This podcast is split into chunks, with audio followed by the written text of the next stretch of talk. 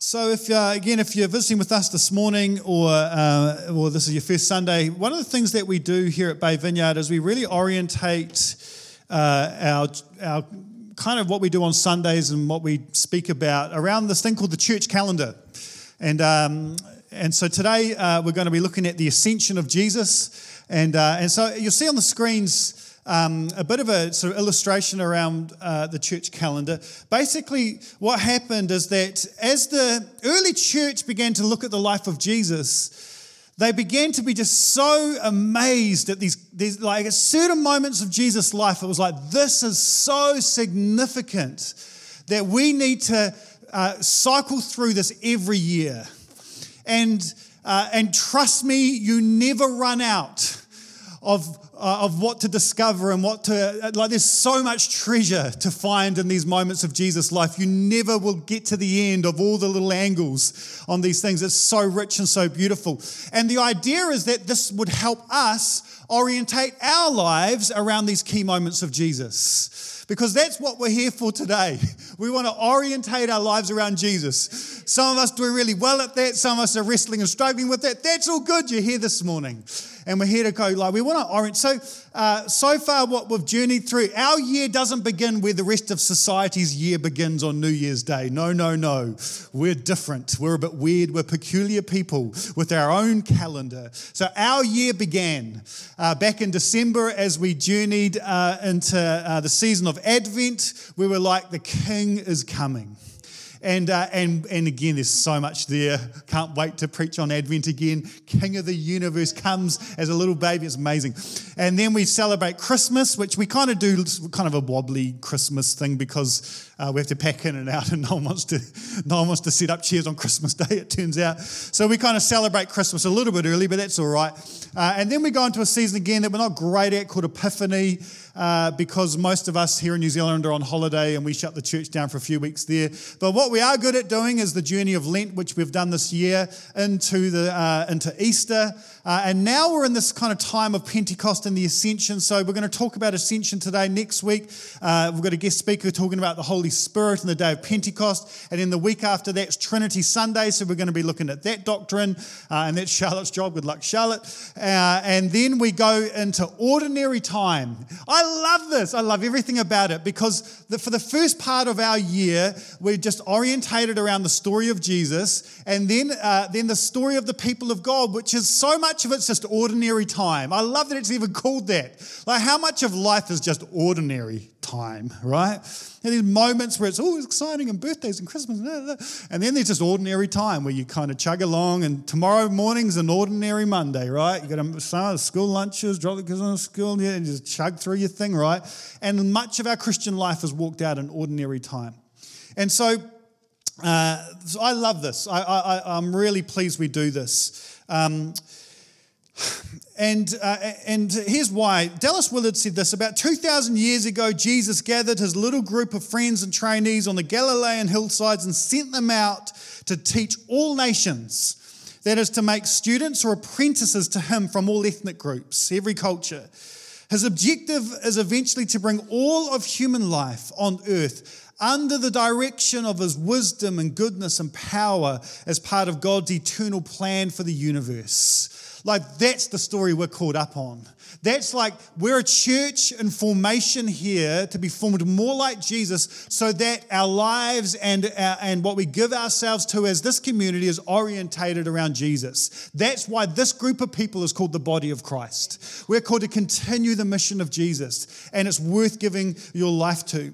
And the kingdom is indeed like a mustard seed. It started on that little small hill in Galilee, insanely small, like insignificant. You could just, you, you blink and you miss it. This tiny crew of people.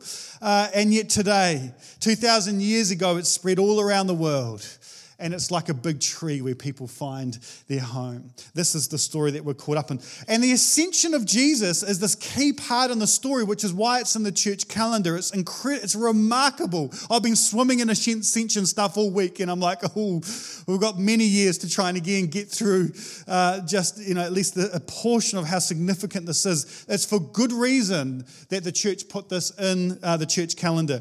A wonderful uh, New Testament scholar called Cherith Fee Nordling uh, wrote this article that is going to be live on our uh, Facebook page, and I, uh, on, I think half past 11, maybe, I'm not sure, maybe live now, don't check, you pay attention to me.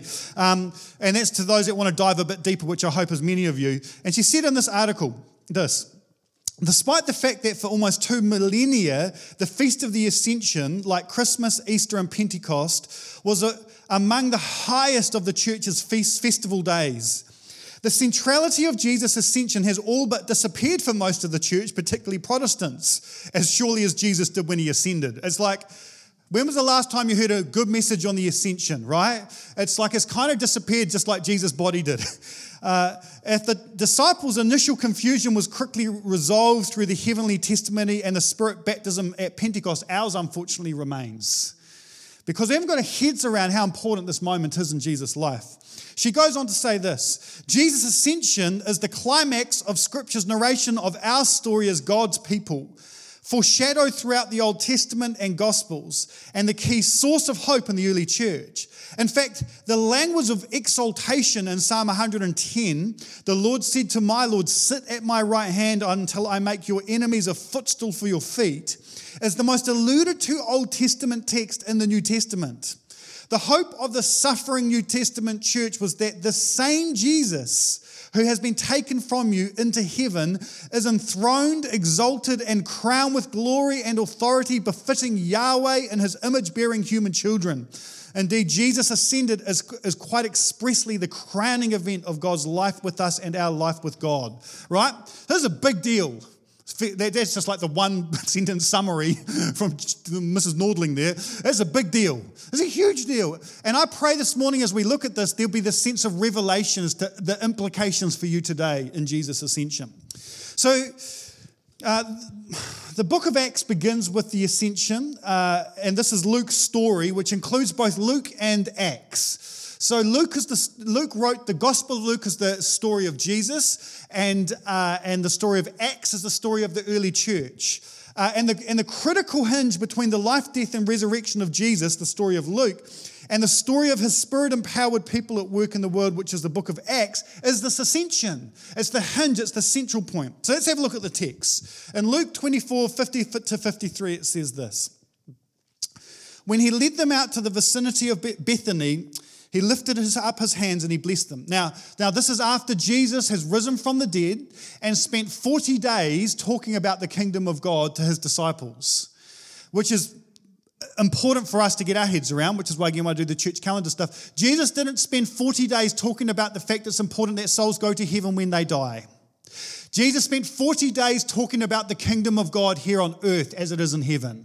He's to equip a people, form a people to be his kingdom agents, his representatives, his ambassadors, his witnesses here on earth. He wants to shape and form us for that task. And I can guarantee you the disciples that have paid a lot of attention after the resurrection. Before the resurrection, you see a whole lot of muddled disciples asking questions that are quite dumb, missing the point, not quite getting it. After the resurrection, full blaze attention. Like if someone rises from the dead and then starts kind of joining all the dots, it's like, okay, 40 day block course on the kingdom of God. Then he leads them to this, uh, to this uh, mountain in the vicinity of Bethany and he blesses them. What a beautiful moment. I love Jesus like more and more as every little moment goes past and you see this moment, all his friends that he loves, he's, he loves them and he's going to miss them because his relationship with them isn't going to be in bodily form anymore. There's a dynamic that's about to change. So what does he do? He just blesses them. He speaks words of blessing over them. Oh, I love him. While he was blessing them, he left them and was taken up to heaven. Uh, you'll read in a minute in Acts like they were like a bit, bit confused. They're like kind of staring up into the sky. In fact, we'll look at that in a second. But the, Luke kind of has got a couple of things going on here. As when the angels clearly spoke to them about what was going on and kind of opened their eyes to how important this is, it says they then worshipped him and returned to Jerusalem with great joy. And they stayed continually at the temple praising God. Now, uh, really important. We've got to say this every time the word heaven gets mentioned there in verse 51. N.T. Wright says this Most people didn't believe heaven was a long way away. They thought of heaven and earth as overlapping, interlocking spheres of reality. So when they talk about Jesus going away into heaven, what they meant was that Jesus was going away from our world into God's world, but that wasn't a long way away. The significance of that is that God's world can touch any point in our world. So, like when, so we, we've got, even when we talk about the ascension, we've got this picture of Jesus kind of going zzz. And in fact, if you Google image the ascension, you'll see a whole lot of pictures of Jesus' feet and the disciples. Now, whether he went up or down or so, it doesn't matter. The Bible says he went up, fine, whatever. The point isn't where he went. The point is that the, he went into this heavenly reality. And Jesus said, for example, like the kingdom of heaven is near. Like, that's why we say when we come to communion, this place where heaven and earth overlap. That's why the Celtic people talk about thin places where God's presence dwells. Like places where you could almost reach out and touch Him. It's like He's so near. That's where uh, Jesus went. Let's have a quick look at the incident that, uh, same incident repeated in Acts. Jesus says to his disciples as he's blessed them, You are going to receive power when the Holy Spirit comes on you. And you will be my witnesses in Jerusalem, Judea, Samaria, to the ends of the earth. So he's saying there, uh, you, we're going to talk about Holy Spirit next week. But again, you're to be my witnesses, representatives, Judea, Samaria, to the ends of the earth. Concentric circles outwards from where we are now, you are going to be my witnesses. And after he said this, he was taken up before their eyes, and a cloud hid him from their sight. Again, uh, very intentional use of language here. The cloud in the Old Testament, Testament symbolizes the presence and the power of God. So he's caught up into that place. And they're looking intently up into the sky. I love the disciples say, uh, uh. this is brilliant. Uh, encourages me as a pastor, to be honest, because there's a lot of that in the church sometimes. Uh, anyway, um, men of Galilee, so these two angelic beings stand beside them, and I say, Why do you stand here looking into the sky? The same Jesus who was taken from you into heaven will come back in the same way that you have seen him go into heaven. And so then they return with great joy into Jerusalem. So, what does this whole thing mean? Because it's a critically important doctrine, it's a really important part of, of the Jesus story. And it's not just some abstract, abstract kind of teaching thing. It's got, it's got some important implications for how we live today. So there's three that I want to look at, completely 100% stolen from Tim Keller. Okay, so this is not a Harvey original. This is uh, there's 90% Tim Keller in the recipe and a 10% Harvey and a few other guys in there as well. So that's more than 100%. But we'll deal with that if that's. Math, sorry, Ryan, as a mathematician, that's difficult, but in Jesus all things are possible. Matthew. So three three things that three things that uh, that are just stunning in their implications uh, around the ascension for us today. The first thing, uh, uh, uh the, well, here are the three things. If you're taking notes, and, and it's good to do that, uh, is intimacy because of the ascension, we can have intimacy with God. Secondly, because of the ascension, ascension, Jesus is crowned king. And thirdly, because of the ascension, we have an advocate for us in that heavenly realm. So let's have a look at those three things. Because of the ascension, we can have this deep intimacy with God. There's, um, it's amazing when you look at the whole story of Scripture that God's heart was to be near his people. And he didn't just want one or two people to be near him, he wanted everyone to have access to his presence, to be near him. So in the Old Testament, however, because Jesus hadn't done what Jesus was going to do on the cross, it was complicated for people to come into the presence of God. There was a lot of uh, rituals and sacrifices that were needed, and God's presence dwelt in this physical location in the Holy of Holies, uh, in the Ark of the Covenant, and in the temple uh, of the Old Testament, uh, um, uh, Old Testament community. And so to, to get near God, it was tricky. And God's heart was always that He would be close to everyone. And uh, in Genesis 12, he's like, I want to bless you, Abraham, so that your, your whole nation will be a blessing to the world. Like he wanted everyone to be in. That was always his heart. And then he comes in Jesus. But again, Jesus is still in one spot. And, uh, you know, I like hanging out with Jesus.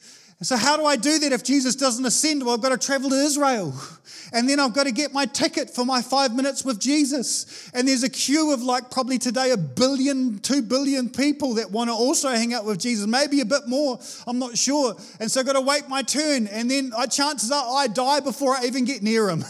like, honestly, it's like, oh. And so this is interesting, because God's heart was that He'll be near every one of us. And Jesus had to operate within the relational limits that we all have to operate in.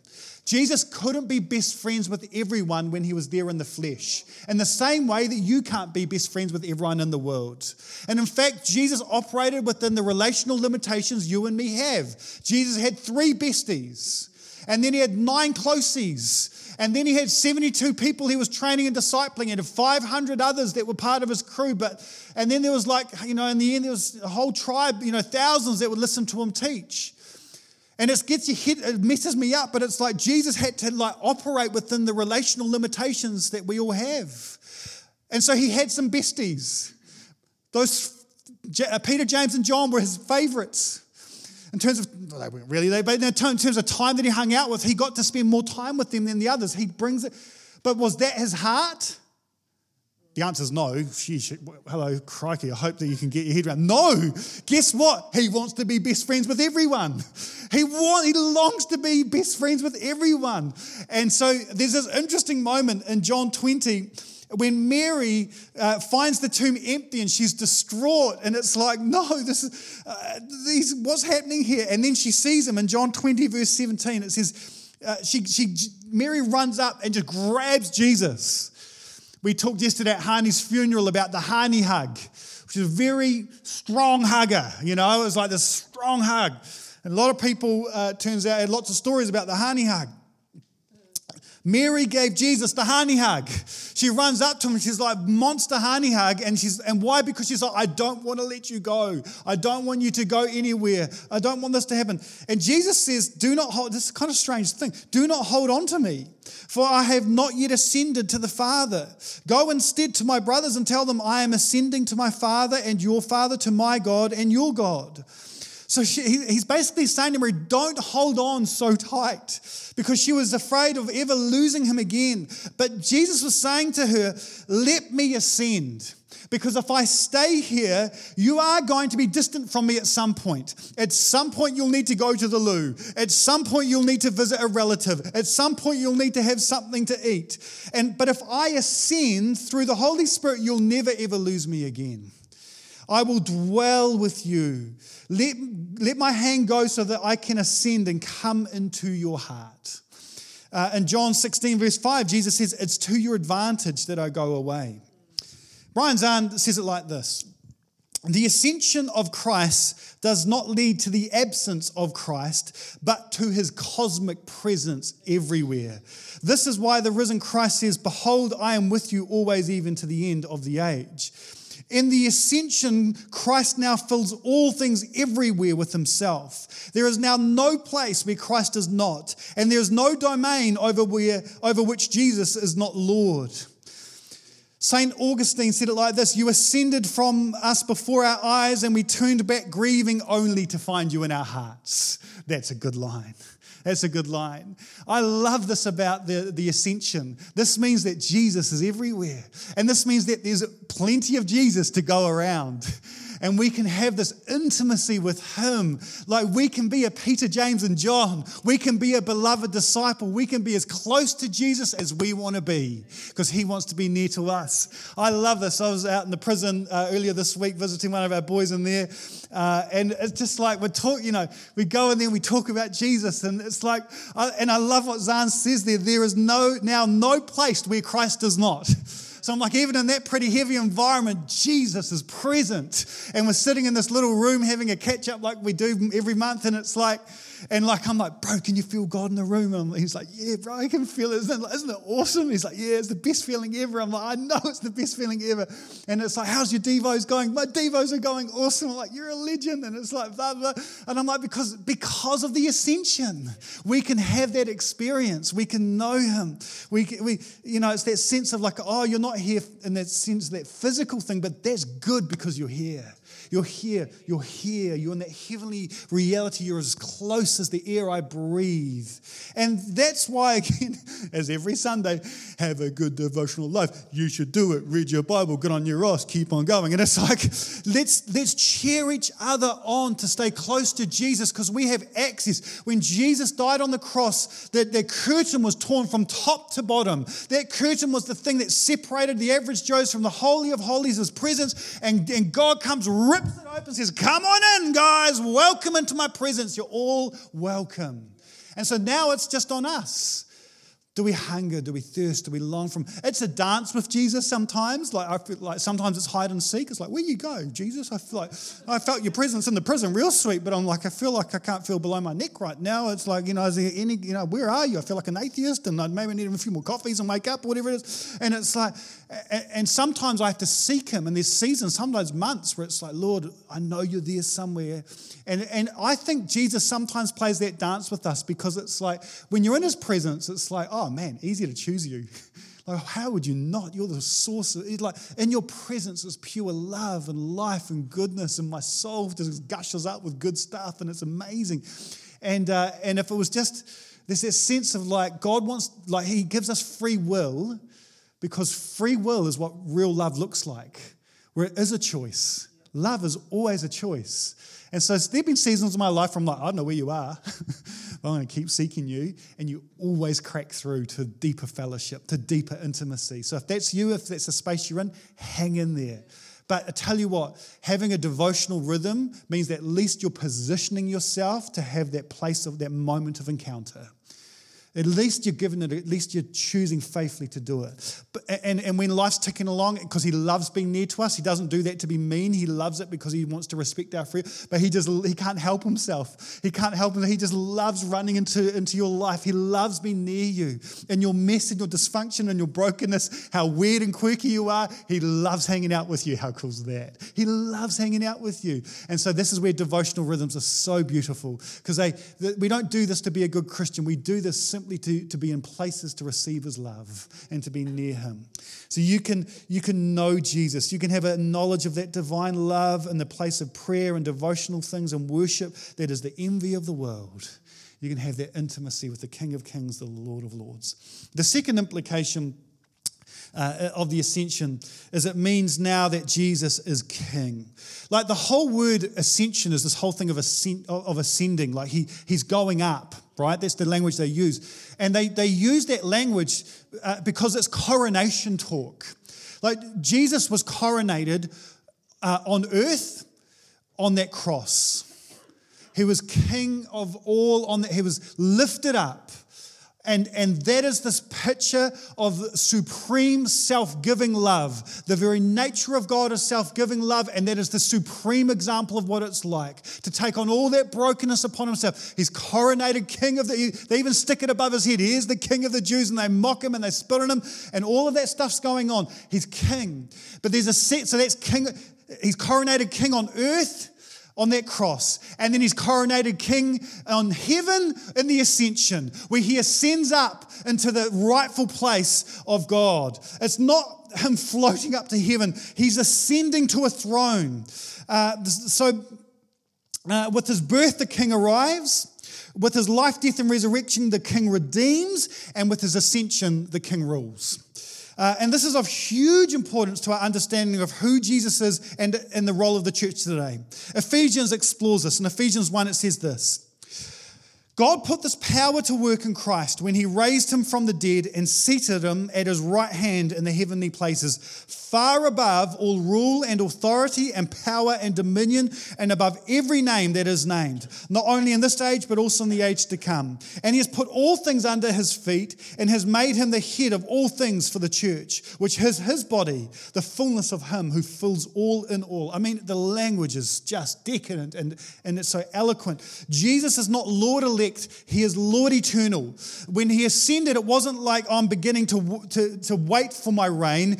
God, Jesus is now reigning from the right hand of the Father. That's where he is right now. And so when we when we get our heads around what the ascension means, it means that we can have confidence that indeed all things work for good for those who are in Christ Jesus. All God works together for good for through all things. That he, because he rules, he reigns in that heavenly place right now. He's Lord of all.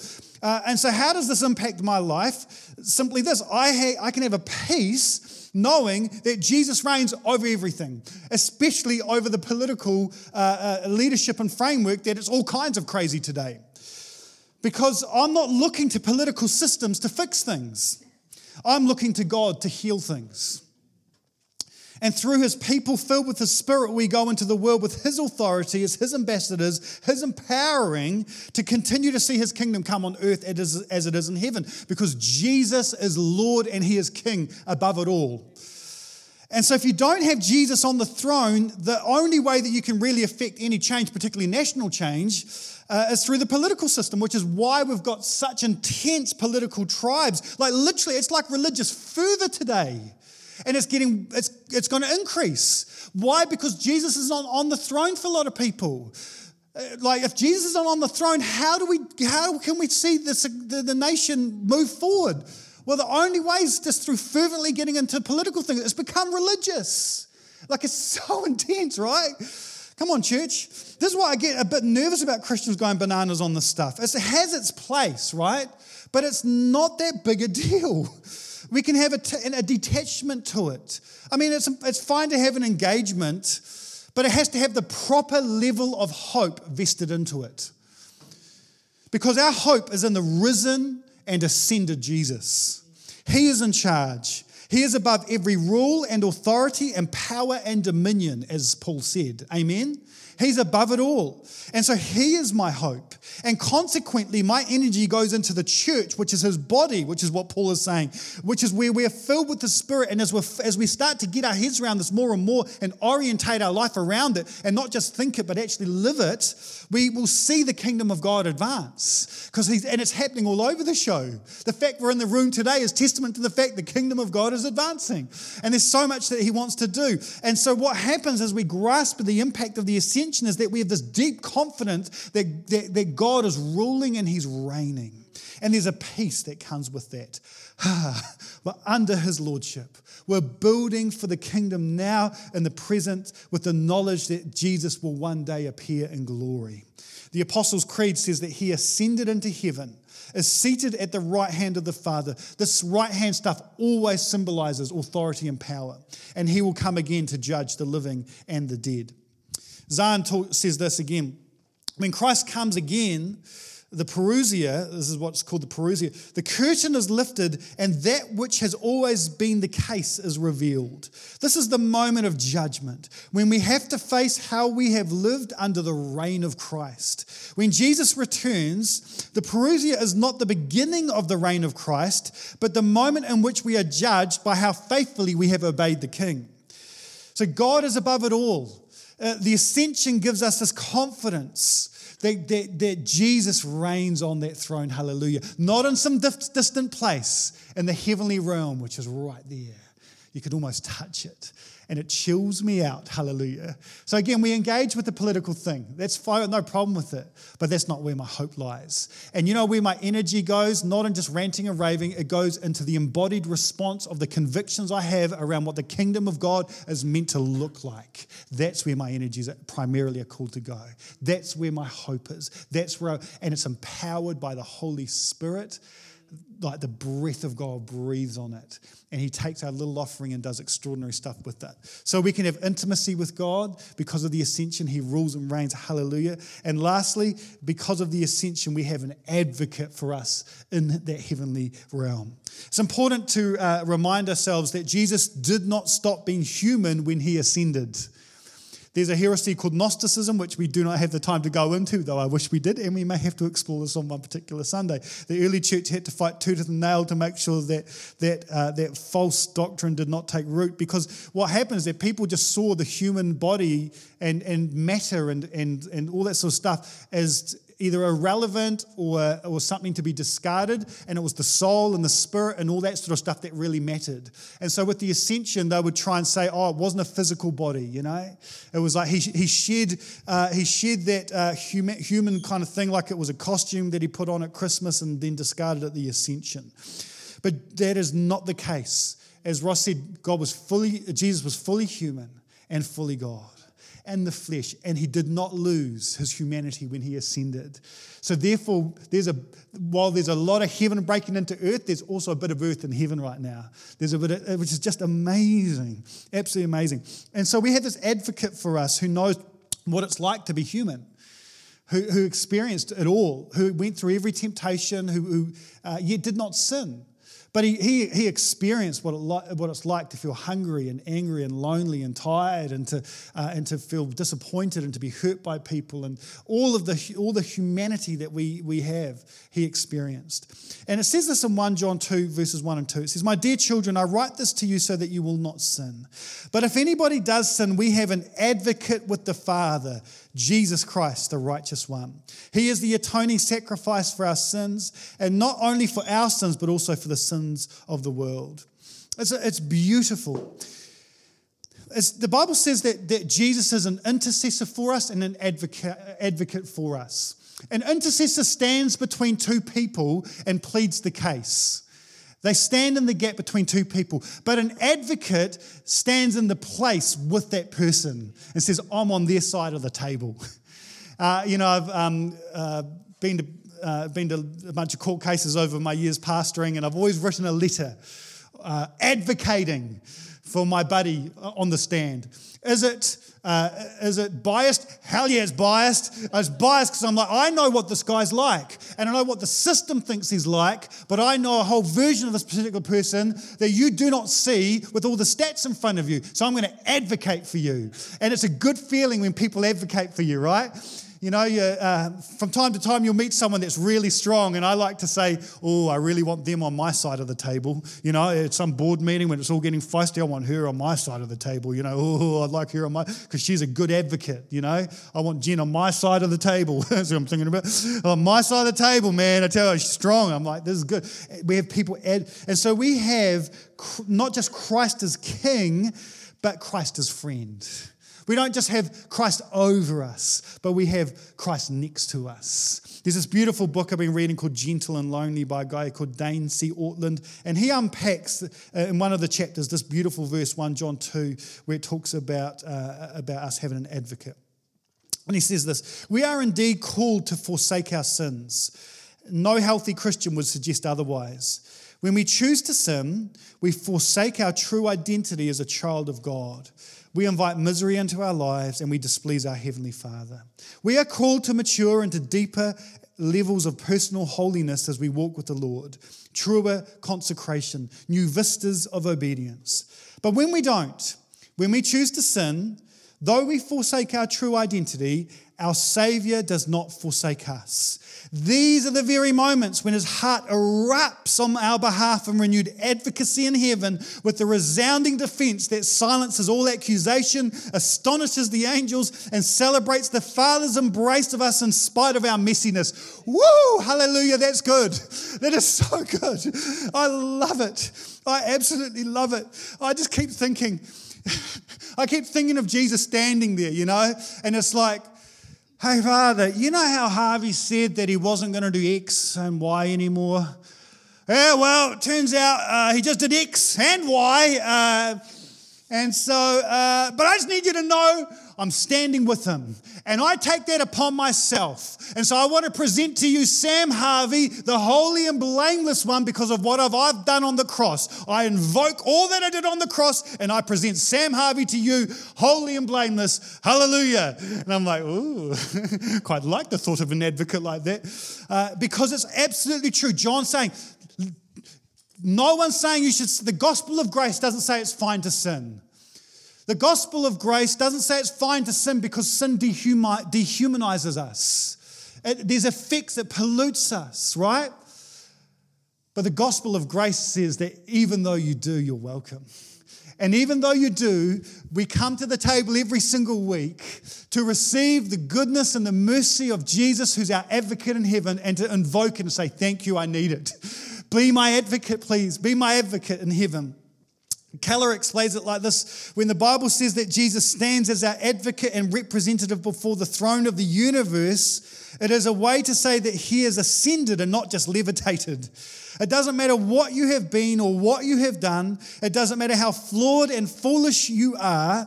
When the eyes of God the Father look at you, they see the ascended Jesus. When they listen to you, they hear him. When God looks and listens to you, he sees and hears infinite beauty. Oh, don't you love him? Isn't that amazing? I just, I love this. We have an advocate. We have an advocate because of the ascension. And I just pray that you would know that this morning. Like, we, it's such a battle to believe that it's true. That he can be that good, that it can, he can be that kind, and that it can be that easy that all we have to do is approach him and say, Lord, I need your mercy and he just he just washes us clean again and cheers us on to walk into a life that's flourishing that doesn't hurt people or others that sees us live well as a blessing to others. Amazing. So what does the ascension mean? The ascension means that we can have intimacy that he is with you. The ascension means that he's king he's lord of all. And the ascension means that he's now our advocate that he is for us he is, he is near you, He reigns, and He's for you. How beautiful. And I pray this morning that the Holy Spirit would illuminate this truth. And whatever one of those three in particular you need to lean into, there be that sense of like, yes, Lord. Yes, risen Jesus. I, I, I pray that I would know this not up here, but in here. I would know my knower that this is true, and therefore I would live accordingly. And so, whether that's that sense of like, oh man, intimacy, I can be near him, even me. You know, somewhere out there is the world's worst Christian, maybe in the room today. Like, someone has to be the world's worst Christian. It just stands to reason that one person today is literally the world's worst Christian. I know. And guess what? It's for you. It's the world's worst Christian is still, according to the Bible, the greater is greater than John the Baptist. Why? Because you have access to the presence of God like John the Baptist didn't have. You have access like, like most of history hasn't had access. You have access to the King of Kings, the Lord of Lords. It's all for you. This is why Ephesians talks about the, all of the inheritance and the riches of God is available to us. So even the worst Christian gets all the goodies. All the goodies. Why? Because of what he's done and his goodness and kindness. All we do is receive it. And so I'm not sure whether you're still wrestling with some of this stuff, but God loves being near you, even if you're the world's worst Christian. He loves being near you. And you can, and so all I want to hang out with him. Work, what does it look like for you to hang out with him tomorrow? What does it look like for you to hang out with him on Tuesday? What does it look like to live a life that's close to Jesus? He loves me near you. He's Lord of all. We can chill out. Vote whatever way you want because our principal party is the, is the kingdom of God with Jesus, who's above every leader in the world today. And the church is called to be the people of God, the body of God, shaped and formed to build the kingdom of God. And lastly, we have an advocate. I don't care how bad your week was, Jesus is for you. And he's enough. And all you need to do is receive that. Let's stand together. I want to pray a blessing over us as we finish. And this morning, as we as we finish, if you would like to receive prayer um, for one of those three things, where you're like, "Ma'am, that's uh, me. I need. Uh, I just need a fresh revelation for any one of these things." Or I'm wrestling with this, whatever it is, we would love to pray for you. And at the end of the service, feel free to sit in the front row. It'll be an absolute joy to pray for you. If you're going through tricky stuff, you've just been looking forward to prayer all week, please come. It's a joy for us to minister and pray with you. Uh, and if you don't know Jesus or he's not Lord of your life and you would like him to be Lord of your life, we would love to lead you uh, in a prayer and explain what it looks like to follow him. Best decision you could ever make. But let me pray this uh, prayer of blessing over you as we finish this morning. Let's pray. God of abundance, you have fed us with the bread of life and the cup of salvation. This morning, you have united us with Christ and with one another, and you have made us one with all your people in heaven and on earth. Now, Lord, send us forth in the power of your Spirit that we may proclaim your redeeming love to the world and continue forever in the risen life of Christ our Savior. Amen. Amen.